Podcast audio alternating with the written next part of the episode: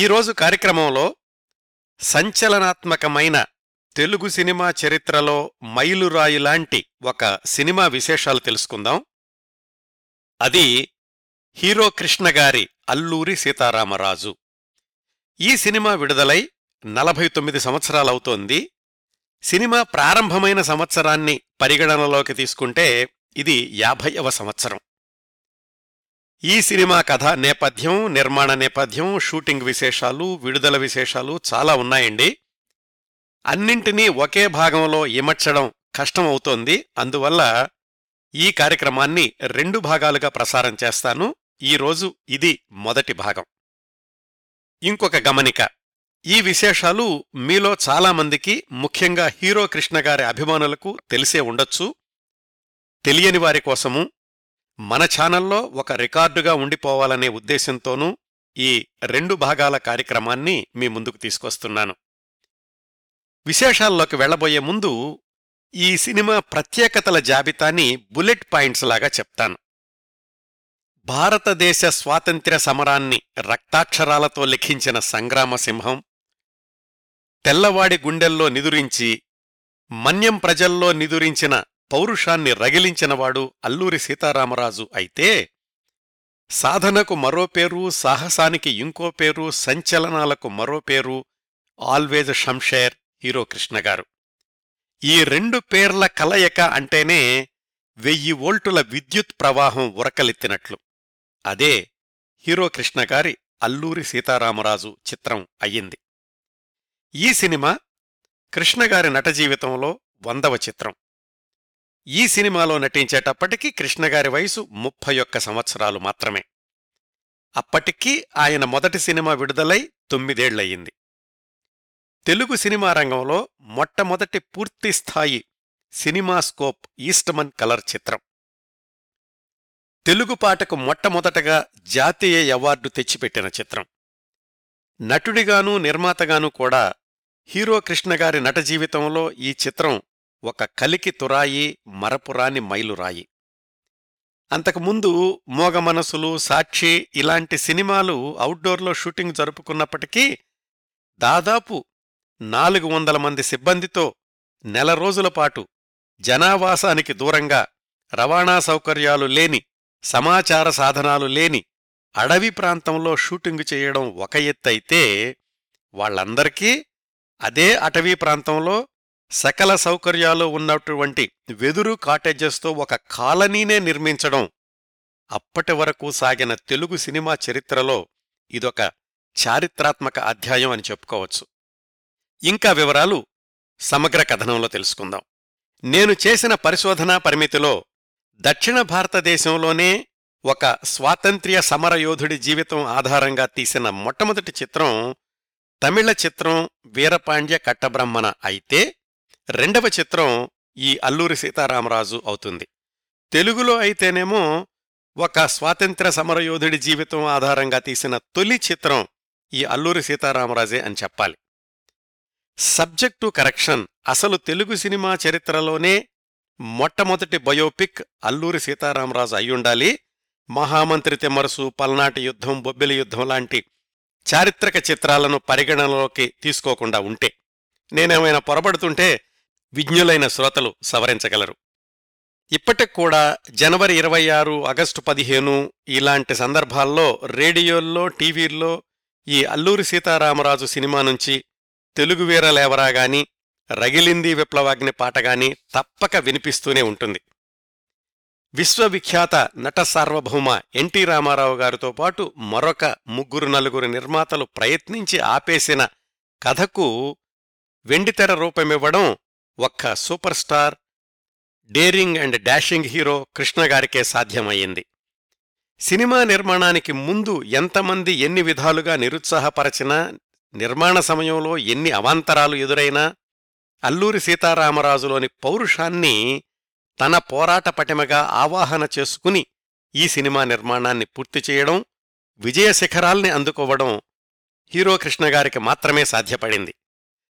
అల్లూరి సీతారామరాజు చిత్రానికి పనిచేసిన తారాగణంలో 5గురు నిర్మాతలు, 4గురు దర్శకులు కూడా ఉండడం ఒక విశేషం. అంటే వాళ్ళు ఈ సినిమా దర్శకత్వ నిర్మాణ శాఖలో పనిచేయలేదండి, వాళ్ళందరూ ఈ సినిమాలో నటీనటులుగా ఉన్నారన్నమాట. వివరాలు తర్వాత చెప్తాను. ఈ సినిమా నిర్మాణానికి ముందు 25 ఏళ్ల క్రిందట ప్రజానాట్యమండలి డాక్టర్ గరికపాటి రాజారావు గారు ప్రదర్శించిన అల్లూరి సీతారామరాజు రంగస్థల నాటకంలో పాల్గొన్న వాళ్లల్లో కొంతమంది ఈ సినిమా తారాగణంలో సాంకేతిక వర్గంలో ఉండడం అది కూడా ఒక విశేషం. ఈ సినిమా ప్రారంభమూ, చిత్రీకరణ, విడుదల, విజయము అన్నీ సంచలనాలేనండి. ఆ ప్రయాణంలోని ప్రతి అడుగు కూడా ప్రత్యేకమే. ఇవండి అల్లూరి సీతారామరాజు చిత్రం గురించిన కొన్ని బుల్లెట్ పాయింట్స్. పూర్తి వివరాల్లోకి వెళ్లబోయే ముందు ఈ కార్యక్రమ రూపకల్పన కోసం నేను సంప్రదించిన వనరుల జాబితా చెప్తాను. ఈ కార్యక్రమానికి కీలకమైనటువంటి ఆధారం, అత్యధిక సమాచారం అందించినటువంటి పుస్తకం senior most cine journalist Vinayakarao గారు వ్రాసిన విప్లవజ్యోతి అల్లూరి సీతారామరాజు అనే 80 పేజీల పుస్తకం. దీన్ని 2014లో ప్రచురించారు. ఈ సినిమా నిర్మాణంలో పాల్గొన్న అనేక మందితో ప్రత్యక్షంగా మాట్లాడి సేకరించిన సమాచారంతోటి వినాయకరావు గారు ఈ పుస్తకాన్ని వ్రాశారు. ఆయన నాకు గత 4 దశాబ్దాలుగా మంచి మిత్రులు. ఆయన అనుమతితోటి ఈ పుస్తకంలోని సమాచారాన్ని ఈ కార్యక్రమం కోసం ఉపయోగిస్తున్నాను. ఈ సందర్భంలో మనందరి తరఫున వినాయకరావు గారికి ప్రత్యేక ధన్యవాదాలు తెలియజేస్తున్నాను.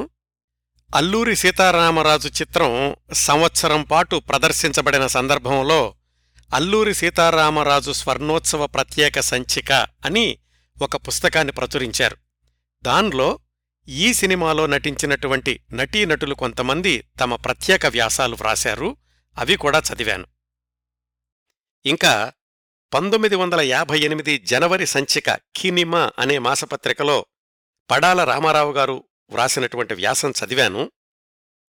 ఈ సినిమా నిర్మాణమయ్యే సమయానికి సినిమారంగం, విజయ చిత్ర 2 సినిమా పత్రికలుండేవి.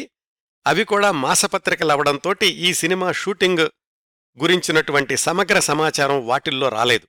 అయితే 1973-74లో 1 సంవత్సరం పాటు చలన చిత్ర అనే సినిమా పక్షపత్రిక వచ్చింది.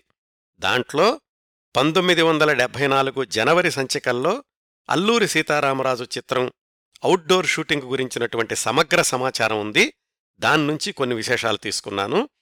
ఈ చిత్రానికి మాటల రచయిత మహారథి గారు వ్రాసినటువంటి తెరవెనుక ముచ్చట్లు అనే చిన్న పుస్తకంలో అల్లూరి సీతారామరాజు సినిమా గురించి కొన్ని ఆసక్తికరమైన విశేషాలు వ్రాశారు. అవి కూడా కొంచెం ఉపయోగపడ్డాయి. ఎన్టీ రామారావు గారి జీవిత చరిత్రలో ఆయన ఈ సినిమా నిర్మాణం గురించి చేసినటువంటి ప్రయత్నాల వివరాలున్నాయి. హీరో కృష్ణ గారి గురించి లోగడ నేను ప్రసారం చేసిన కార్యక్రమాల నుంచి అవసరమైనటువంటి స్టాటిస్టిక్స్ తీసుకున్నాను. వివిధ సందర్భాల్లో హీరో కృష్ణ గారు, పరచూరి గోపాలకృష్ణ గారు ఇచ్చినటువంటి ఇంటర్వ్యూల్లో కూడా ఈ సినిమా గురించినటువంటి కొన్ని సంగతులు ఉన్నాయి. వాటిని కూడా తీసుకున్నాను. వీటన్నింటినీ ఒక క్రమ పద్ధతిలో అమర్చి మనదైన కథనంతో ఈ కార్యక్రమాన్ని మీ ముందుకు తీసుకొస్తున్నాను. శ్రోతలకు మరొక గమనిక. మొదట్లో సినిమా కథని ప్రస్తావించడం లేదు, ఎందుకంటే అల్లూరి సీతారామరాజు గారి గురించి చాలా సంవత్సరాల క్రిందటే 2 భాగాల కార్యక్రమం ప్రసారం చేశాను. అందువల్ల ఆ కథనంతా మళ్ళా పునరావృతం చెయ్యడం లేదు. దానికి బదులుగా అల్లూరి సీతారామరాజు 1924లో తెల్లవారి కాల్పులకు బలయ్యాక ఆయన గురించి వచ్చినటువంటి పుస్తకాల గురించి, ఇతర కళారూపాల గురించినటువంటి సమాచారం చెప్తాను. అల్లూరి సీతారామరాజు పోరాటం జరుగుతున్న రోజుల్లో ఆంధ్రపత్రిక దినపత్రిక ఒక్కటే ఉండేది. దాంట్లో 1922 నుంచి 1924 దాకా అల్లూరి సీతారామరాజు గురించిన వార్తలు అప్పుడప్పుడు వస్తూ ఉండేవి. వాటిల్లో కొన్ని చోట్ల అల్లూరి సీతారామరాజు అని, మరికొన్ని చోట్ల అల్లూరి రామరాజు అని, ఇంకొన్ని చోట్ల అల్లూరి శ్రీరామరాజు అని ప్రస్తావించారు. ఆ తరువాత 1926లో మహాత్మాగాంధీ నిర్వహణలో వస్తున్న యంగ్ ఇండియా పత్రికలో మహాత్మాగాంధీ, నెహ్రూ, సుభాష్ చంద్రబోస్లు వ్రాసిన సంతాప సందేశాలు వచ్చాయి. 1925లో రాజమండ్రికి చెందిన పత్రికా రచయిత భమిడిపాటి సత్యనారాయణ గారు వ్రాసిన శ్రీ అల్లూరి సీతారామరాజు ప్రశంస అనేది ఈ అంశంపైన వచ్చినటువంటి తొలి తెలుగు రచన అని చరిత్రకారుల అభిప్రాయం. పన్నలూరి రాధాకృష్ణమూర్తి అనే స్వాతంత్ర్య సమరయోధుడు వ్రాసిన 1922 మన్యంలో రైతుల తిరుగుబాటు అల్లూరి సీతారామరాజు అనే పుస్తకం 1937లో ప్రచురితమైంది. దీన్ని అప్పటి రాజగోపాలాచారి ప్రభుత్వం కొన్నాళ్లు నిషేధించింది. ఆ పుస్తకం ఆధారంగా సుంకర సత్యనారాయణ గారు 1946లో ఒక బుర్రకథ వ్రాశారు. దాన్ని ప్రజానాట్యమండలి కళాకారులు ప్రదర్శించినప్పుడు ప్రజలు తండోపతండాలుగా వస్తుండేవాళ్లు. అది గమనించినటువంటి ప్రభుత్వం బుర్రకథను నిషేధించి ఆ పుస్తకం మీద నిషేధాన్ని ఎత్తేసింది. ఆ తరువాత మరొక స్వాతంత్ర్య సమరయోధుడు పడాల రామారావు గారు చాలా పరిశోధన చేసి ఆంధ్రశ్రీ అనే నాటకాన్ని, నవలని 1956లో ప్రచురించారు. ఎన్టీఆర్ గారు తీద్దామనుకున్న అల్లూరి సీతారామరాజు చిత్రానికి ఈ పడాల రామారావు గారే రచయిత. పడాల రామారావు గారి నాటకాన్ని ఆ తర్వాత రోజుల్లో సినిమా హీరో అయినటువంటి శ్రీధర్ గారు రంగస్థలం మీద ప్రదర్శిస్తూ ఉండేవాళ్లట. ప్రజానాట్యమండలి తరఫున గరికపాటి రాజారావు గారు తానే వ్రాసినటువంటి అల్లూరి సీతారామరాజు నాటకాన్ని 100 సార్లు పైగా రంగస్థలం మీద ప్రదర్శించారు. దాంట్లో రాజబాబుగారు ఆయనింకా సినిమాల్లోకి రాకముందు నటిస్తూ ఉండేవాళ్లు. ఆ నాటక బృంద సభ్యులకు మేకప్ చేసిన వి కుమార్, మాధవరావు వీళ్ళిద్దరూ కూడా కృష్ణగారి అల్లూరి సీతారామరాజు చిత్రానికి మేకప్ విభాగాన్ని చూసుకున్నారు.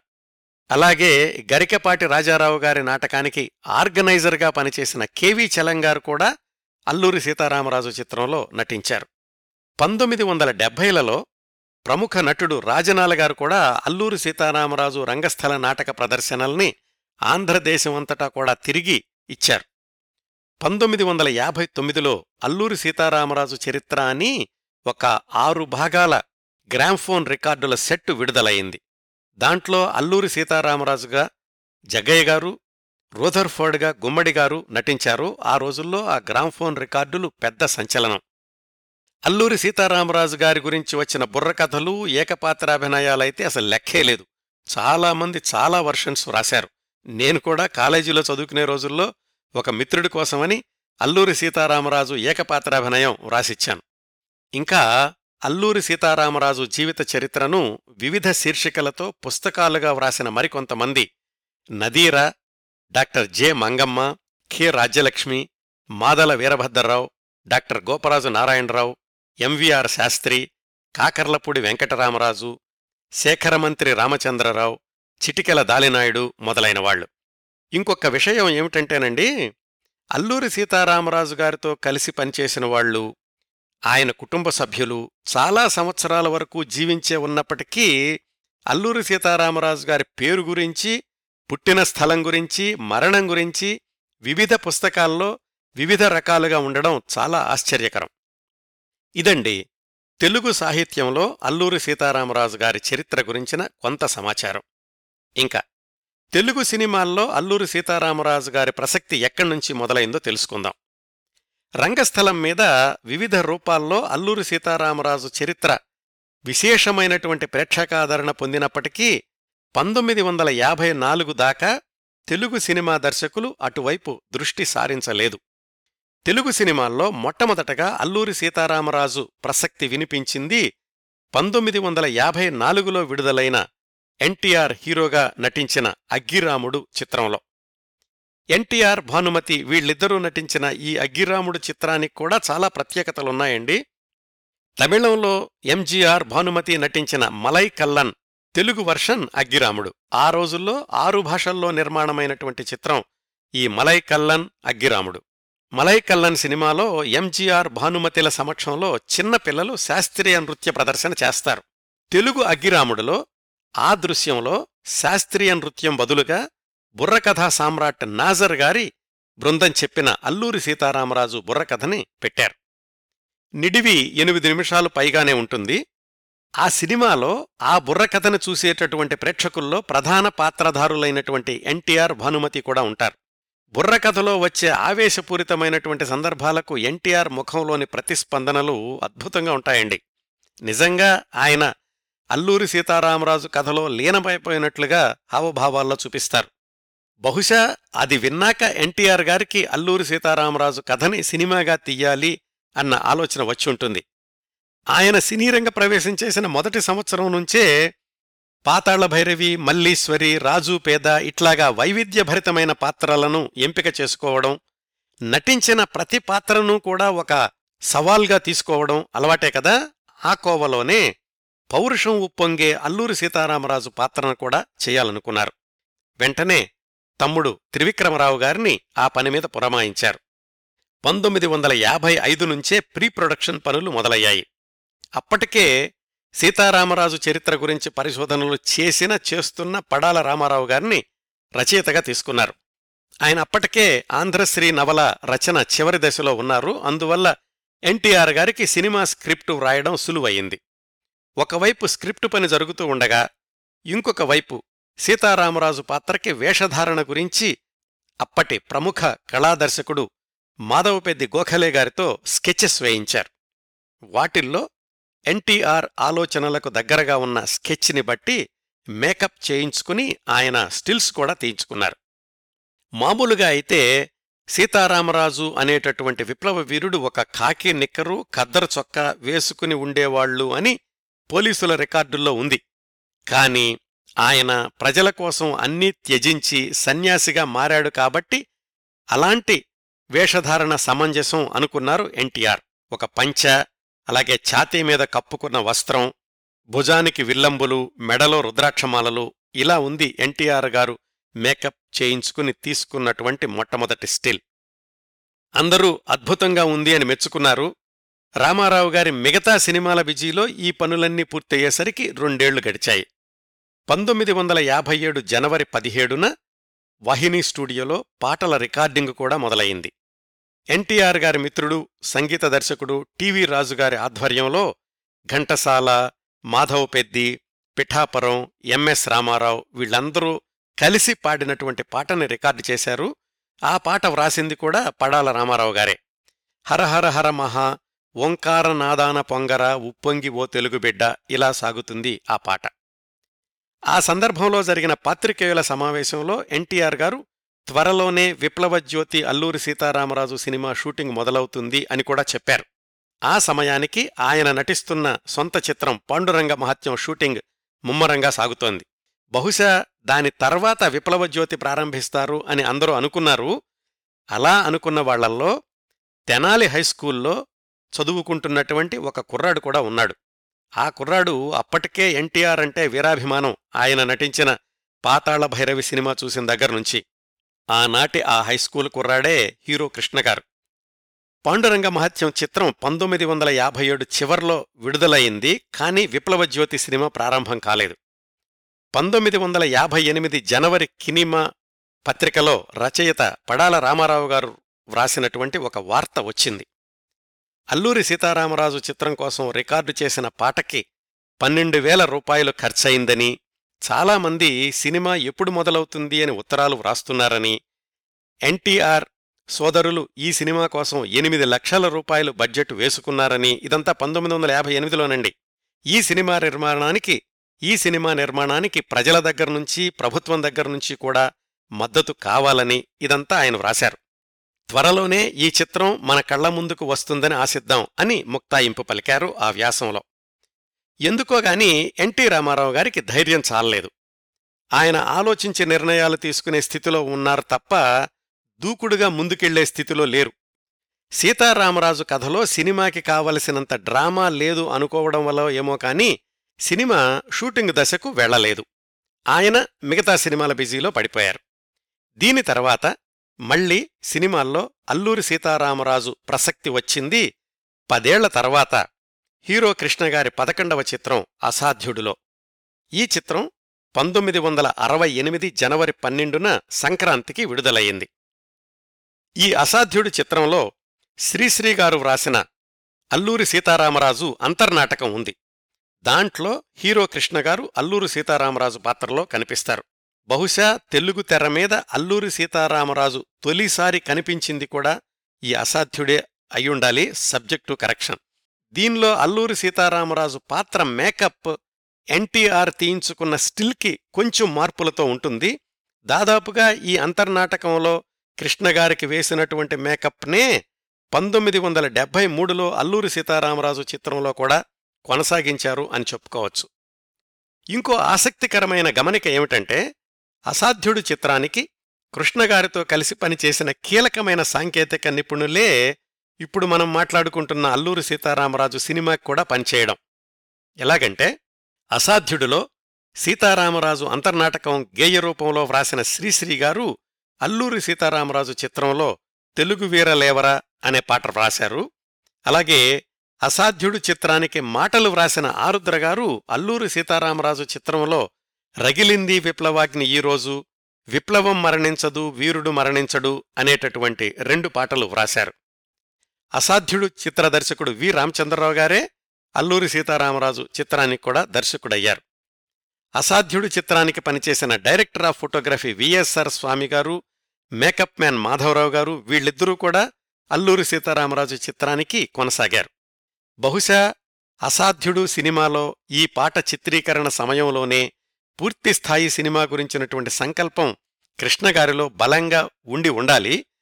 అదే 5 ఏళ్ల తర్వాత కార్యరూపం దాల్చి ఇంతమంది కీలక సభ్యుల్ని ఆయనతో కలిపి నడిపించింది అనుకోవచ్చు. ఈ బృందంలో మరొక కీలకమైన సభ్యుడు రచయిత మహారథి గారు మరొక 2 ఏళ్ల తర్వాత కృష్ణగారితో కలిసి పనిచేశారు. అది కూడా అసాధ్యుడు చిత్ర నిర్మాత నెల్లూరు కాంతారావు గారే వి రామచంద్రరావు గారి దర్శకత్వంలోనే నిర్మించిన అఖండుడు చిత్రం. ఇది 1970లో విడుదలయ్యింది. ఈ సినిమా నిర్మాణం జరిగేటప్పుడు నెల్లూరు కాంతారావు గారు రచయిత మహారథి గారితో అన్నారట, గురువా, అల్లూరి సీతారామరాజు సినిమా కృష్ణగారితో పూర్తి నిడివి చిత్రంగా తీయాలి, ఈ అఖండుడి సినిమా అవగానే అదే నీ పని అని.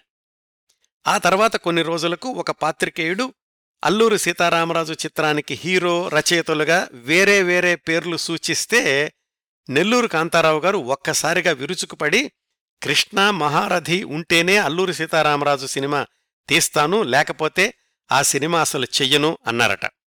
మరి ఈ విషయం ఆయన కృష్ణగారితో చర్చించారో లేదో తెలీదు కానీ అఖండుడు చిత్రం విడుదలైన 3 నెలలకే 1970 అక్టోబర్లో నెల్లూరు కాంతారావు గారు మరణించారు. ఒకవేళ ఆయనే గనక జీవించి ఉంటే ఆయన నిర్మాణంలోనే కృష్ణగారి అల్లూరి సీతారామరాజు నిర్మాణమై ఉండేదేమో. ఈ సినిమా నిర్మాణానికి జరిగినటువంటి మరొక ప్రయత్నం దేవదాసు, కన్యాశుల్కం, ఏకవీర ఇలాంటి వైవిధ్యభరితమైన చిత్రాలను నిర్మించిన మరొక డేరింగ్ నిర్మాత డిఎల్ నారాయణ గారు అల్లూరి సీతారామరాజు చిత్రాన్ని శోభన్బాబు గారితో నిర్మిద్దాము అనుకుని రచయిత సుంకర సత్యనారాయణ గారిని స్క్రిప్టు వ్రాయమన్నారు. 1974 ఫిబ్రవరిలోని చలన చిత్ర పత్రికలో వచ్చిన ఒక ఇంటర్వ్యూలో సుంకర సత్యనారాయణ గారు ఈ విషయాలన్నీ ప్రస్తావించారు. స్క్రిప్టు తయారైంది కానీ ప్రాజెక్టు ముందుకెళ్లలేదు. మరొక 2 నిర్మాతలైతే హీరో కృష్ణగారితోనే అల్లూరి సీతారామరాజు చిత్రాన్ని నిర్మించే ఆలోచన చేశారు. Jyothi pictures KC Sekharbabu, Vani arts combines N V Subbaraju వాళ్ళిద్దరూ. అవి కూడా ముందుకు జరగలేదు. ముఖ్యంగా వీళ్లందర్నీ వెనక్కి లాగినటువంటి అనుమానం, ఈ స్క్రిప్టులో వాణిజ్యపరమైన అంశాలేవీ లేవు, ఒక సన్యాసి ఎప్పుడూ అడవుల్లో తిరగడం ఇంతే కదా, ఈ సినిమా ఎవరు చూస్తారు అనేది. అయితే సినిమాల్లోనే కాదు నిజ జీవితంలో కూడా హీరోయిక్ నిర్ణయాలు తీసుకునే కృష్ణగారికి మాత్రం అల్లూరి సీతారామరాజు చిత్ర నిర్మాణం అనేది అసాధ్యుడు రోజుల్నుంచి మనసులో మెదులుతూనే ఉంది. 1973 దాకా ఆయన ఇంకా ఎవరితోనూ ఆ విషయం గురించి చర్చించలేదు. అసలు ఆ రోజుల్లో ఆయన దూకుడు ఎలా ఉండేదంటే, ఆయన నటించిన సినిమాలు 1970లో 15, 1971లో 12, 1972లో ఏకంగా 18 విడుదలయ్యాయి. వీటిల్లో ఆయన సొంత చిత్ర నిర్మాణ సంస్థ పద్మాలయ బ్యానర్లో నిర్మించిన 1970లో అగ్నిపరీక్ష, 71లో మోసగాళ్లకు మోసగాడు కూడా ఉన్నాయి. 1972 చివర్లో మంచివాళ్లకు మంచివాడు చిత్రం షూటింగ్ రాజస్థాన్లో జరుగుతున్న సమయంలో ఒకరోజు లొకేషన్కి వెళ్లేటప్పుడు కృష్ణగారితో పాటుగా సినీ జర్నలిస్ట్ మోహన్ కుమార్, నటుడు ప్రభాకర్ రెడ్డి గారు ఉన్నారట. మాటల మధ్యలో కృష్ణగారు వాళ్లతో అన్నారు, త్వరలోనే అల్లూరి సీతారామరాజు చిత్రం మొదలు పెడతాను, ఆ వీరుడి కథను సినిమాగా తీసి తీరాల్సిందే అని. వాళ్ళిద్దరూ కూడా ఆయన ఆలోచనను సమర్థించారు. అదండి హీరో కృష్ణ గారు తన అల్లూరి సీతారామరాజు నిర్మాణానికి నిర్ణయం తీసుకున్నటువంటి సందర్భం. ఆయన దృఢ సంకల్పంతో ఆ నిర్ణయం తీసుకోవడానికి పూర్వం అదిగో ఇంతవరకు నేను చెప్పాను చూడండి, అన్ని ప్రయత్నాలు జరిగాయన్నమాట. ఇప్పుడు మనం ఈరోజు ప్రధానాంశమైన కృష్ణగారి అల్లూరి సీతారామరాజు చిత్ర విశేషాల్లోకి ప్రవేశిస్తున్నాం. మన మిగతా కార్యక్రమాల్లాగా ఈ సినిమా విశేషాలు విభాగాల వారీగా తెలుసుకుందాం. ముందుగా ప్రీ ప్రొడక్షన్ విశేషాలు. కృష్ణగారు ఈ సినిమా నిర్మాణాన్ని ముందుకు తీసుకెళ్లాలి అనే నిర్ణయం తీసుకున్నాక 1973 జనవరిలో సంక్రాంతికి మంచివాళ్లకు మంచివాడు సినిమా విడుదలయ్యింది. దాని తర్వాత మిగతా సినిమాలన్నింటితో పాటుగా తన సొంత భారీ చిత్రం దేవుడు చేసిన మనుషులతో ఊపిరిసలపనంత బిజీ కొనసాగుతూనే ఉంది. 1973 ఆగస్టులో దేవుడు చేసిన మనుషులు చిత్రం విడుదల, ఘన విజయం తర్వాత వెంటనే అల్లూరి సీతారామరాజు చిత్ర నిర్మాణానికి శ్రీకారం చుట్టారు హీరో కృష్ణగారు. అప్పటికే ఆయన కుడి ఎడమ సారథులు ఆయన సోదరులు హనుమంతరావు, ఆదిశేషగిరిరావు గారు ఉన్నారు. వాళ్లతో కలిపి 6 సభ్యులతోటి ఒక టీంని ఏర్పాటు చేసి అల్లూరి సీతారామరాజు నివసించిన తిరిగిన ప్రదేశాలని చూసి వివరాలు సేకరించుకురమ్మని పంపించారు కృష్ణగారు. వాళ్లు ఆ పనిలో ఉండగా రచయిత మహారథి గారికి స్క్రిప్టు తయారుచేసే బాధ్యతని అప్పగించారు.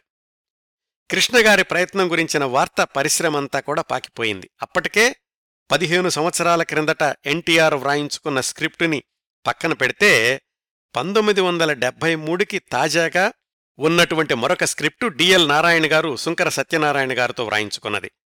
కృష్ణగారి ప్రయత్నాల గురించి తెలుసుకున్న డిఎల్ నారాయణ గారు తానే స్వచ్ఛందంగా కృష్ణగారిని కలుసుకుని, ఇదిగోండి నేను తయారు చేయించుకున్న స్క్రిప్టు, నాకిప్పుడు ఈ సినిమా తీసే ఓపిక బడ్జెట్టు లేదు, దీనిలో నుంచి ఏం కావాలన్నా మీరు వాడుకోండి అని చెప్పారు.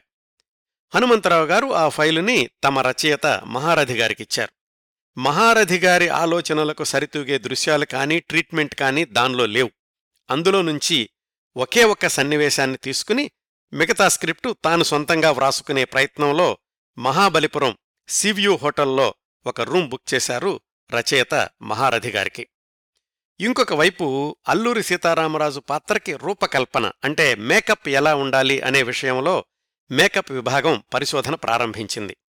ఈ పనులు ఇలా జరుగుతూ ఉండగా ఆ రోజుల్లో ఏ సినిమా నిర్మాణంలోనైనా ప్రధానమైన కీలకమైన పాత్ర పోషించేది పంపిణీదారులు, డిస్ట్రిబ్యూటర్స్.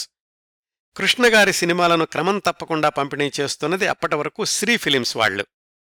నిర్మాతలు సినిమా నిర్మాణం గురించి ప్రణాళికలు ప్రారంభించగానే సంప్రదించాల్సింది పంపిణీదారుల్ని. ఇదంతా ఆ రోజుల్లో సంప్రదాయం అండి. వాళ్లు కూడా సినీ నిర్మాణంలో పాలు పంచుకుంటారు, ముఖ్యంగా పెట్టుబడి పెడతారు. ఆ సినిమా ఆ కాంబినేషన్లో ఆ కథతో నిర్మాణం జరిగితే తమ పెట్టుబడి క్షమమేనా, ఎంత లాభాలు రావచ్చు అనే కోణాల్లో విశ్లేషించి నిర్మాతలకు తమ ఆమోదం తెలియచేస్తారు పంపిణీదారులు. ఆ క్రమంలో పద్మాలయ వాళ్లు అల్లూరి సీతారామరాజు చిత్ర ప్రణాళికను శ్రీ ఫిలిమ్స్ వాళ్ల ముందు ఉంచినప్పుడు వాళ్లు వాణిజ్యపరమైన లెక్కలన్నీ వేసుకుని, ఇంత బడ్జెట్తో నిర్మాణమైతే మాకు లాభాలొచ్చే సూచనలు లేవు, మేం పెట్టుబడి పెట్టలేము అని చేతులెత్తేశారు.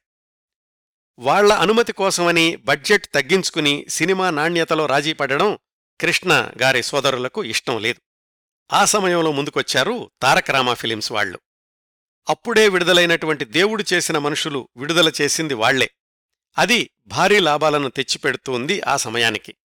వాళ్లకి అల్లూరి సీతారామరాజు ఎంతవరకు వసూళ్లు రాబడుతుంది అనే విషయంలో సందేహాలున్నప్పటికీ దేవుడు చేసిన మనుషులు షేర్ ఇంకా తమ దగ్గరే ఉంది అనే ధీమాతోటి ఒప్పుకున్నారు. సరే, స్క్రిప్టు సిద్ధమవుతోంది, పంపిణీదారులు నిర్ణయమయ్యారు. మిగతా పనులన్నీ వేగవంతం చేస్తున్న సమయంలో కృష్ణగారికి ఎన్టీ రామారావు గారి దగ్గర నుంచి కబురొచ్చింది. ఆయన వెళ్లారు. అప్పుడు ఎన్టీఆర్ కృష్ణగారితో చెప్పారట, బ్రదర్ ఇది చాలా డ్రై సబ్జెక్టు, నేను 15 సంవత్సరాల క్రిందటే అనుకుని ఆపేశాను, మీరు దేవుడు చేసిన మనుషులలో వచ్చినటువంటి లాభాలన్నీ పోగొట్టుకోవాల్సి వస్తుంది, ఒకవేళ మీకు భారీ ప్రాజెక్టు చెయ్యాలి అనుంటే చెప్పండి, నేను కాల్షీట్స్ ఇస్తాను, కురుక్షేత్రం తీయండి, నేను కృష్ణుడిగా నటిస్తాను, మీరు అర్జునుడిగా నటించండి అని. హీరో కృష్ణగారిచ్చినటువంటి సమాధానం, లేదన్నగారు, నేను ఈ సినిమా తీయాలని గట్టిగా నిర్ణయించుకున్నాను, ఒకవేళ మీరు తీస్తానంటే చెప్పండి, నేను మానేస్తాను, మీకు ఆ ఆలోచన లేకపోతే మాత్రం నేను ఈ ప్రాజెక్టుతో ముందుకెళ్తాను అని. ఆ సంభాషణ అయ్యాక కొన్ని రోజుల వరకు ఎన్టీఆర్ గారి దగ్గర నుంచి ఎలాంటి కబురు రాకపోవడంతో ఇంకా పద్మాలయ బ్యానర్లో సీతారామరాజు చిత్రాన్ని ముందుకు తీసుకెళ్లాలి అని కృష్ణగారు 1973 సెప్టెంబర్ 20న నిర్ణయించుకుని సెప్టెంబర్ 22న అధికారికంగా ప్రకటించారు. సినిమా షూటింగ్ డిసెంబర్ 15 నుంచి ప్రారంభమవుతుందని కూడా అప్పుడే చెప్పారు. ఆ రోజుల్లో పద్మాలయ వాళ్ల సినిమాలన్నింటికీ ప్రణాళిక అమలుపరచడం ఇలాంటి పనులన్నీ కృష్ణగారి సోదరులే ఎక్కువగా చూస్తుండేవాళ్లు. ఆదిశేషగిరిరావు గారేమో బడ్జెట్టు, కాల్షీట్సు ఇలాంటివి చూస్తూ ఉంటే, హనుమంతరావు గారు చిత్ర నిర్మాణ బాధ్యతలు తీసుకుంటూ ఉండేవాళ్లు. స్క్రిప్టు, దృశ్యాలు, వాటి నిడివి, వాటికవసరమైన లొకేషన్సు ఇవన్నీ విశ్లేషించి ఏకధాటిగా 45 రోజులు షూటింగ్ చేయాల్సి ఉంటుంది అని ఆదిశేషగిరిరావు గారు ఒక నిర్ణయానికొచ్చారు. హనుమంతరావు గారేమో తారాగణం దగ్గర 2 నెలలు ముందుగానే డేట్స్ తీసుకున్నారు. షూటింగ్ తేదీ కూడా ప్రకటించడంతోటి costumes, makeup, art department, production department, outdoor ఏర్పాట్లు ఈ విభాగాల వాళ్లంతా ఎవరి పనుల్లో వాళ్లు పూర్తిగా నిమగ్నమైపోయారు. జూనియర్ ఆర్టిస్టులు చాలామంది అవసరమవుతారు అని తెలియడంతోటి ఆ ప్రొడక్షన్ ఆఫీసుకి రోజూ చాలామంది వస్తుండేవాళ్లు వేషాల కోసమని. ఏర్పాట్లన్నీ ఇలా ముమ్మరంగా సాగుతూ ఉండగా కృష్ణగారి సోదరుడు హనుమంతరావు గారు షూటింగ్ ప్రారంభానికి 10 రోజుల ముందు అస్వస్థులయ్యారు. వెంటనే ఆయన్ను విజయ ఆసుపత్రిలో చేర్పించారు. షూటింగ్ తేదీ కూడా మార్చుకోవాల్సొస్తుందేమో అనుకున్నారు, కానీ ఆయనది కేవలం అలసట వల్ల కలిగిన అస్వస్థతే అని తేలడంతోటి 3వ రోజునే ఆసుపత్రి నుంచి డిశ్చార్జ్ చేశారు. ఇది షూటింగ్ ప్రారంభించక ముందే ఎదురైనటువంటి చిన్న అవాంతరం. ఇంకా ప్రీ ప్రొడక్షన్ పనుల్లో మరొక ముఖ్యమైన వ్యవహారం సినిమాస్కోప్ సాంకేతికత. సినిమా ప్రకటన ముందు నుంచే ఎంతమంది నిరుత్సాహపరచినా ముందడుగే వేస్తున్నారు కృష్ణగారు. ఇది తన 100వ చిత్రం కాబట్టి చరిత్రలో నిలిచిపోయే ప్రత్యేకతలు ఉండాలి అనుకుని సినిమా మొత్తం సినిమాస్కోప్ ఈస్ట్మన్ కలర్లో నిర్మిద్దాము అని నిర్ణయించుకున్నారు. ఈ ప్రయత్నాలకు ముందు రవిచిత్ర అనేటటువంటి బ్యానర్లో నిర్మాత వైవీరావు అనే ఆయన 100 తుపాకులు చిత్రంలో పతాక సన్నివేశాలను మాత్రం సినిమాస్కోప్లో చిత్రీకరించారు. అప్పట్లో సినిమాస్కోప్ షూటింగ్ చేయడానికి అవసరమైన కెమెరా లెన్సులు మొత్తం ఇండియాలో 2 ఉండేవట. వాటికోసమని ఛాయాగ్రాహకుడు విఎస్సార్ స్వామి, హనుమంతరావు గారులు బొంబాయి వెళ్లారు. పాకీజా సినిమాని సినిమాస్కోప్లో నిర్మించిన కమాల్ అమ్రోహి తన దగ్గరున్న ప్రత్యేక లెన్సులని పద్మాలయ వాళ్లకి ఉచితంగా ఇవ్వడానికి అంగీకరించారు. పాకీజా చిత్రాన్ని చిత్రీకరించిన ఛాయాగ్రాహకుణ్ణి కలుసుకుని ఆ సాంకేతికత గురించి తీసుకోవాల్సిన జాగ్రత్తలు, మెళకువలు అన్నింటినీ తెలుసుకున్నారు విఎస్ఆర్ స్వామిగారు. ఆ పరిజ్ఞానంతో వెనక్కొచ్చాక మద్రాసులోనే అవుట్డోర్లో మోడల్ షూట్ చేసి ఫిలిం డెవలప్ చేసి చూసుకుని తాము అనుసరిస్తున్నటువంటి విధానం సరైందే అని నిర్ధారించుకున్నారు. ఇదంతా ప్రీ ప్రొడక్షన్లోని భాగమేనండి. ఇంకా షూటింగ్ ప్రారంభం కాలేదు. షూటింగ్కి ముందే తారాగణం సాంకేతిక నిపుణుల గురించి నిర్ణయాలు తీసుకోవాలి కదా. వాటిల్లో కొన్ని కీలకమైనటువంటి విభాగాల గురించి తెలుసుకుందాం. మొదటగా సినిమా చిత్రీకరణకు కెప్టెన్ దర్శకుడు. కృష్ణగారి సినీ జీవితంలో దర్శకుడు వి రామచంద్రరావు గారు కీలకమైన పాత్ర పోషించారు. వాళ్ళిద్దరి కాంబినేషన్లో ఈ సినిమా ముందు వరకు 11 సినిమాలొచ్చాయి. దర్శకుడిగా వి రామచంద్రరావు గారి తొలి సినిమా మరపురాని కథలో హీరో కృష్ణగారే. అక్కడ్నుంచి కృష్ణగారి సినీ జీవితం ఎంత వేగంతో సాగిందో దర్శకుడు వి రామచంద్రరావు గారి సినీ జీవితం కూడా అంత వేగంగానూ కొనసాగింది. ఆయన సమకాలీన దర్శకులతో పోల్చుకుంటే వి రామచంద్రరావు గారు రూపొందించిన సినిమాల సంఖ్య, వాటిల్లో విజయవంతమైన సినిమాల సంఖ్య కూడా చాలా ఎక్కువ. 7 సంవత్సరాల్లో 17 చిత్రాలకు దర్శకత్వం చేసిన రికార్డు కూడా వి రామచంద్రరావు గారిదే. పైగా అల్లూరి సీతారామరాజు కంటే ముందు విడుదలైన పద్మాలయ వాళ్ల దేవుడు చేసిన మనుషులు సూపర్ హిట్ చిత్రానికి దర్శకుడు కూడా వి రామచంద్రరావు గారే. ఇంత సుదీర్ఘమైన అనుబంధం ఉండడంతోటి ఆయన మీద అచంచలమైన నమ్మకంతో వి రామచంద్రరావు గారిని ఈ సినిమాకి కెప్టెన్ని చేశారు హీరో కృష్ణ గారు. రామచంద్రరావు గారు కూడా విద్యార్థి దశలో రాజకీయాల్లో చాలా చురుగ్గా పాల్గొంటూ ఉండేవాళ్లు. చదువుకునే రోజుల్లోనే ఆయన వ్రాతపత్రికలు నడిపారు. నయాగర, విరామ్చంద్ అనే పేర్లతో కవితలు కూడా వ్రాస్తూ ఉండేవాళ్లు. ఆయనకున్నటువంటి సామాజిక స్పృహ, చరిత్ర పట్ల అవగాహన అల్లూరి సీతారామరాజు సినిమాని ఆత్మపోకుండా వెండితెరకు అనువాదం చెయ్యడానికి దోహదపడ్డాయి అని చెప్పుకోవచ్చు. అయితే ఈ సినిమా విజయాన్ని కళ్లారా చూడకముందే ఆయన కన్ను మూయడం ఒక విషాదం. ఆ వివరాలు టైం లైన్లో తర్వాత చెప్తాను. ఆ తర్వాత రోజుల్లో ప్రముఖ నిర్మాత అయిన మురారి గారు దర్శకత్వ విభాగంలో ఒక సహాయకుడిగా కొన్ని రోజులు మాత్రం పనిచేశారు. ఈ చిత్రానికి ఆయన అనుభవాలు, షూటింగ్ విశేషాల్లో చెప్తాను. దర్శకత్వం, తర్వాత సంగీత విభాగం. పద్మాలయ వాళ్ల మొట్టమొదటి 2 సినిమాలు అగ్నిపరీక్ష, మోసగాళ్లకు మోసగాడు. ఆ సినిమాలకు సంగీత దర్శకుడు ఆదినారాయణరావు గారు. మోసగాళ్లకు మోసగాడు లాంటి కౌబాయ్ సినిమాకి ఆదినారాయణరావు గారి సంగీతం ఏమిటి అని అప్పట్లో అందరూ ఆశ్చర్యపోయారు. కానీ అత్యంత ఆధునిక పోకడల్లో మోసగాళ్లకు మోసగాడు సినిమాకి పాటలు, నేపథ్య సంగీతం సమకూర్చి సమర్థుడైన సంగీత దర్శకుడు ఎలాంటి చిత్రానికైనా సంగీతం సమకూర్చి విజయవంతం చెయ్యగలడు అని మరోసారి నిరూపించుకున్నారు ఆదినారాయణరావు గారు. ఆ తర్వాత వచ్చిన దేవుడు చేసిన మనుషులు చిత్రానికి రమేష్ నాయుడు గారు సంగీత దర్శకుడు అయ్యారు. కానీ మళ్లీ అల్లూరి సీతారామరాజు చిత్రానికి ఆదినారాయణరావు గారిని రంగంలోకి దించారు హీరో కృష్ణ గారు. ఈ సినిమా విజయంలో ఆదినారాయణరావు గారి సంగీతం కూడా ప్రముఖమైన, కీలకమైన పాత్ర పోషించింది అనడానికి ఏమాత్రం సందేహించాల్సిన అవసరం లేదండి. ఒకవైపు తెలుగు వీర లేవరా లాంటి రక్తాన్ని ఉరకలెత్తించే పాటల్ని, ఇంకొకవైపు వస్తాడు నారాజు లాంటి ప్రేమగీతాన్ని కూడా అంతే శ్రావ్యంగా బాణీలు కట్టి అన్ని పాటల్ని ప్రజాదరణ పొందేలాగా తీర్చిదిద్దారు ఆదినారాయణరావు గారు. సంగీత దర్శకత్వంతో పాటు క్రిస్మస్ వేడుకల సందర్భంగా చిత్రీకరించిన హ్యాపీ హ్యాపీ క్రిస్మస్ అనే ఆంగ్ల గీతానికి రచయిత కూడా ఆదినారాయణరావు గారే. దర్శకత్వం, సంగీతం అయింది కదా. తర్వాత స్క్రిప్టు రచన మహారథి గారికి ఆ బాధ్యత అప్పగించారు అని మొదట్లో తెలుసుకున్నాం కదా. ఆయన ఈ సినిమా రచనని ఒక తపస్సులాగా, దీక్షలాగా తీసుకున్నారు. దీనికోసం అప్పటికే ఆయన ఒప్పుకున్న సినిమాలు కూడా కొన్ని వదిలేశారు. ఈ సినిమా చర్చలు జరుగుతున్నప్పుడు రామానాయుడు గారు శాంతినికేతన్ నవలని మహారథి గారికిచ్చి దానికి సినిమా ట్రీట్మెంట్ రాయమని చెప్పారు. అలాగే అక్కినేని నాగేశ్వరరావు గారు నటిస్తున్న దొరబాబు చిత్రానికి కూడా మాటల రచయితగా పనిచేస్తున్నారు మహారథి గారు ఆ సమయంలో. అయితే ఒకసారి అల్లూరి సీతారామరాజు చిత్రాన్ని ఒప్పుకున్నాక సర్వశక్తులు, సమయం అంతా దీనికే ధారపోయాలి అని నిర్ణయించుకున్నారు. వ్రాస్తున్నటువంటి దొరబాబు చిత్రాన్ని కూడా మధ్యలో వదిలేశారు. నిజానికి మహారథి గారు ఎన్టీఆర్ బందిపోటు చిత్రంతో సినీరంగ ప్రవేశం చేశాక అక్కినేని నాగేశ్వరరావు గారి సినిమాకి మాటలు వ్రాసే అవకాశం 10 ఏళ్ల తర్వాత వచ్చింది. దాన్ని మధ్యలోనే వదిలేసేసరికి అక్కినేని గారు నొచ్చుకుని మహారథి గారికి ఒక నోట్ పంపించారట. మీరు గ్యారంటీగా హిట్ సినిమా వ్రాస్తాను అని మాటిచ్చారు. మహారథి మాట తప్పుతాడు అని ఊహించలేదు.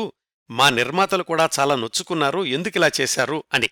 అయితే అల్లూరి సీతారామరాజు తపస్సులో ఉన్న కారణంగా సంజాయిషీ కూడా ఇవ్వలేకపోయాను అని వ్రాసుకున్నారు మహారథి గారు ఒకచోట.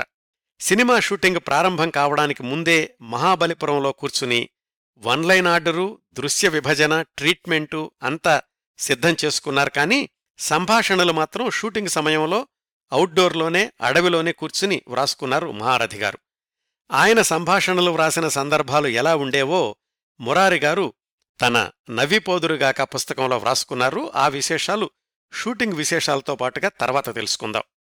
మొత్తం మీద సినిమాలో గంభీరమైన సన్నివేశాల్ని, సరదా సన్నివేశాల్ని కూడా చక్కగా బ్యాలెన్స్ చేస్తూ సంభాషణలు వ్రాశారు మహారథి గారు. ఇంకా అల్లూరి సీతారామరాజుకి వ్రాసిన ఆవేశపూరితమైన మాటలైతే తుపాకీ తోటాలే, ముఖ్యంగా పతాక సన్నివేశంలో. దర్శకత్వం, సంగీతం, మాటలు అయ్యాయి కదా. తర్వాత పాటలు. కొసరాజు గారు 2 పాటలు, ఆరుద్ర గారు 2 పాటలు, శ్రీశ్రీ, సినారే గారులు ఒక్కొక్క పాట వ్రాశారు. ఇవి కాక ఆదినారాయణరావు గారు వ్రాసిన ఇంగ్లీష్ పాట, అలాగే జగద్గురు శంకరాచార్య గారి ఒక శ్లోకం కూడా ఉన్నాయి. నిజానికి పాటలు అంతగా ఒదగని స్క్రిప్టు ఇది. అయినా కానీ కథాగమనానికి ఎక్కడా అడ్డు తగలకుండా, వేగం తగ్గకుండా పాటల్ని అద్భుతంగా చొప్పించారు దర్శకుడు రామచంద్రరావు గారు. తరువాత మేకప్ చాలా ప్రముఖ పాత్ర పోషించింది ఈ చిత్రంలో. దీని ఇన్ఛార్జ్ అసాధ్యుడు చిత్రంలో కృష్ణగారికి అల్లూరి సీతారామరాజు మేకప్ చేసిన మాధవరావు గారే. తరువాత director of photography VSR Swamy గారికి కూడా కృష్ణగారి సినిమాలతో ప్రత్యేక అనుబంధం ఉంది. ఆ సంవత్సరమే విడుదలై సంచలన విజయం సాధించిన దేవుడు చేసిన మనుషులు చిత్రానికి ఛాయాగ్రహణం, విఎస్సార్ స్వామి గారిదే. అల్లూరి సీతారామరాజు చిత్రంలో బోలెడంతమంది ఆర్టిస్టులుండే దృశ్యాలు, అటవీ ప్రాంతంలోని దృశ్యాలు, వీటన్నింటినీ కూడా సినిమా స్కోప్లో చిత్రీకరించాలంటే ఎంతో నేర్పు, ఓర్పు, పరిణితి కావాలి. అందుకే ఈ విభాగానికి విఎస్ఆర్ స్వామిగారినే సారథిని చేశారు కృష్ణగారు. ఇవి కొన్ని ముఖ్యమైన సాంకేతిక విభాగాలండి. తరువాత తారాగణం గురించి మాట్లాడుకుందాం. ప్రధాన పాత్రల్లో కృష్ణ, విజయనిర్మల్ గారు. వీళ్ల తర్వాత మిగతా పాత్రల్లో దాదాపు ఆనాటి చిత్రసీమలోని అతిరథ మహారథులైన క్యారెక్టర్ యాక్టర్స్ అందరూ ఉన్నారు. అంతమంది ఒకేసారి నెల రోజుల పాటు ఈ సినిమా కోసం వరుసగా కాల్షీట్స్ ఇవ్వడంతో ఈ సినిమా షూటింగ్ జరిగినన్ని రోజులు చాలా ఇతర సినిమాలు వాయిదా పడ్డాయట. కొన్ని ముఖ్య పాత్రల్లోని పాత్రధారుల గురించి తెలుసుకుందాం. మన్యం పోరాటంలో సీతారామరాజుకి చేదోడు వాదోడుగా ఉన్న ఇద్దరు ప్రముఖులు గాము గంటం దొర, మల్లు దొర. ఒకళ్లేమో శాంత గంభీర స్వభావమైతే ఇంకొకళ్ళది ఆవేశపూరితమైన వ్యక్తిత్వం. ఈ పాత్రల్లో గుమ్మడి గారు, ప్రభాకర్ రెడ్డి గారు నటించారు. ఆ తర్వాత మరొక ముఖ్యమైన పాత్ర అగ్గిరాజు. ఈ పాత్ర తనకి ఎలా దక్కిందో నటుడు బాలయ్య గారే ఒక ఇంటర్వ్యూలో చెప్పుకున్నారు. బాలయ్య గారి సొంత చిత్రం నేరము శిక్షాల్లో హీరో కృష్ణ గారే. అప్పట్నుంచి వాళ్ళిద్దరి మధ్య మంచి స్నేహం ఉంది. అల్లూరి సీతారామరాజు చిత్రం సన్నాహాల్లో ఉన్న సమయంలో బాలయ్య గారు తన సొంత సినిమా అన్నదమ్ముల కథ నిర్మాణ వ్యవహారాల్లో ఉన్నారు. అగ్గిరాజు పాత్ర కోసం ఆయన అడిగినప్పుడు, నెల రోజుల పాటు అవుట్డోర్ షూటింగ్ అంటే కష్టమండి, ఇక్కడ నా సినిమా ఆపుకోలేను అని చెప్పేశారట. అప్పుడు అగ్గిరాజు పాత్ర కోసం ఎస్వీ రంగారావు గారిని నిశ్చయించుకున్నారు. తొలి రోజుల పత్రికా ప్రకటనలో కూడా ఎస్వీ రంగారావు గారి పేరే ఉంది. అయితే షూటింగ్ రోజు ఎస్వీ రంగారావు గారు అనారోగ్యం వల్ల మైసూరులో జరుగుతున్న యశోదాకృష్ణ షూటింగ్ నుంచి రాలేకపోవడంతోటి మళ్లీ బాలయ్య గారినే పిలిపించారు స్టూడియోలో జరిగేటటువంటి దృశ్యాల్లో పాల్గొనడానికి. ఇది కృష్ణగారి నిర్ణయం. అయితే ఎస్వీ రంగారావు గారు వెయ్యాల్సిన పాత్ర బాలయ్య గారు వెయ్యడమేమిటి, వద్దు అన్నారు దర్శకుడు, రచయిత కూడా. కృష్ణగారు వినలేదు. యూనిట్లో చాలామంది బాలయ్య గారు అగ్గిరాజు పాత్రలో నటించవద్దు అని ఒక విజ్ఞప్తి పత్రం లాంటిది రాసి అందరూ సంతకాలు చేసి కృష్ణగారికిచ్చారట. ఆయన ఆ కాగితాన్ని చించేసి నా నిర్ణయమే తుది నిర్ణయం అన్నారు. అప్పటికూడా ఒప్పుకోలేని కొంతమంది నిర్మాత చక్రపాణి గారికి ఫిర్యాదు చేశారు. చక్రపాణి గారు పెద్ద మనిషి, కృష్ణగారికి చెప్పగలిగిన వ్యక్తి. ఆయన సెట్స్కొచ్చి మేకప్లో ఉన్న బాలయ్య గారిని చూసి, సరే షూటింగ్ పూర్తి చేసి ప్రాసెస్ చేసి నాకు చూపించండి అన్నారు.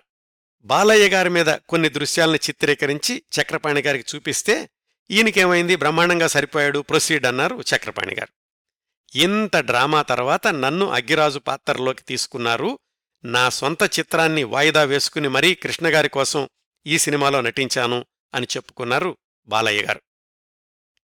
ఇంకా మరికొన్ని పాత్రల విషయానికొస్తే రూదర్ఫోర్డ్గా జగ్గయ్య.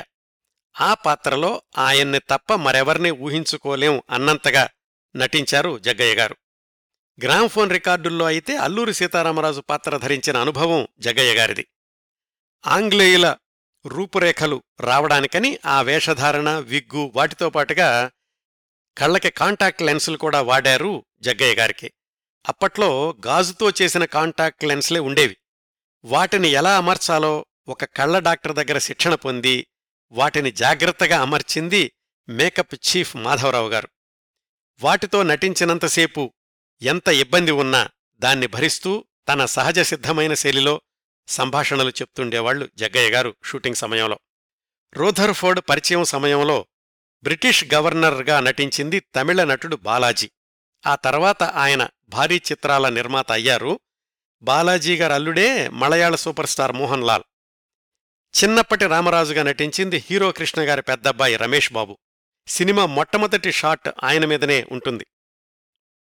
గరికపాటి రాజారావు గారి సీతారామరాజు రంగస్థల నాటకంలో రాజవొమ్మంగి ఇన్స్పెక్టర్గా నటించిన రాజబాబు గారు ఈ సినిమాలో పట్టుబట్టి మరీ అదే పాత్రలో నటించారు. టైటిల్స్లో కూడా అతిథి పాత్రలో అని ఉంటుంది రాజబాబు గారి పేరు. ఆ కాలంలోని హీరోయిన్లు మంజుల, జయంతి, రాజశ్రీ వీళ్లు కూడా చిన్న పాత్రలైనా కానీ అల్లూరి సీతారామరాజు చిత్రంలో నటించడం అంటే ఒక ప్రత్యేక గౌరవంగా భావించి నటించారు. కృష్ణ గారితో పాటు సినీరంగ ప్రవేశం చేసిన రామ్మోహన్ గారికి కూడా ఒక చిన్న పాత్ర ఇచ్చారు కృష్ణ గారు ఈ సినిమాలో. మొట్టమొదట్లో 2-3 సినిమాల తర్వాత కృష్ణగారు తారాజువ్వలాగా దూసుకుపోతూ ఉంటే ఈ రామ్మోహన్ గారు కూడా కొంతకాలం హీరోగా కొనసాగారు. కానీ తర్వాత అవకాశాలు తగ్గినప్పుడు కృష్ణగారు తన సినిమాల్లో ఏదో ఒక పాత్రకు రామ్మోహన్ గారిని సిఫారసు చేస్తూ ఉండేవాళ్లు. అట్లా అల్లూరి సీతారామరాజు చిత్రంలో కూడా ఒక చిన్న పాత్ర ఇచ్చారు రామ్మోహన్ గారికి. ఈ సినిమాలో ఇంకొక చిన్న పాత్ర ఉంటుందండి, సీతను పెళ్లి చేసుకోవడానికి వచ్చిన పెళ్లి కొడుకు. ఆ పాత్రలో నటించింది తర్వాత రోజుల్లో ప్రముఖ నటుడు నిర్మాత మోహన్బాబు గారు.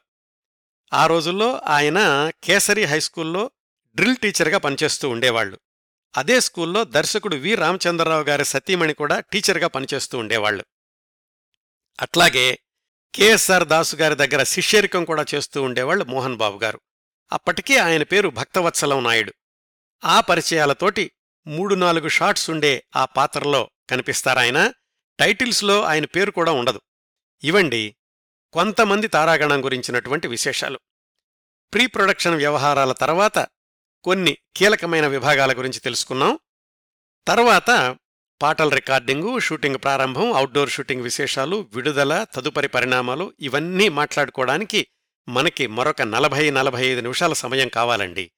వీటన్నింటినీ వచ్చేవారం అల్లూరి సీతారామరాజు చిత్ర విశేషాలు 2వ భాగం చివరి భాగంలో తెలుసుకుందాం. ఈ మొదటి భాగాన్ని ఇంతటితో ముగిస్తాను. ఈ కార్యక్రమాలను ఆదరించి అభిమానిస్తున్న శ్రోతలందరకూ హృదయపూర్వకంగా ధన్యవాదాలు తెలియచేస్తున్నాను. వచ్చేవారం అల్లూరి సీతారామరాజు చిత్ర విశేషాలు 2వ భాగం చివరి భాగంతో కలుసుకుందాం. అంతవరకు నవ్వుతూ ఉండండి. మీ నవ్వులు 10 మందికి పంచండి. ప్రస్తుతానికి మీ వద్ద సెలవు తీసుకుంటోంది సదా మీ ఆదరాభిమానాలను కోరుకునే మీ కిరణ్ ప్రభ.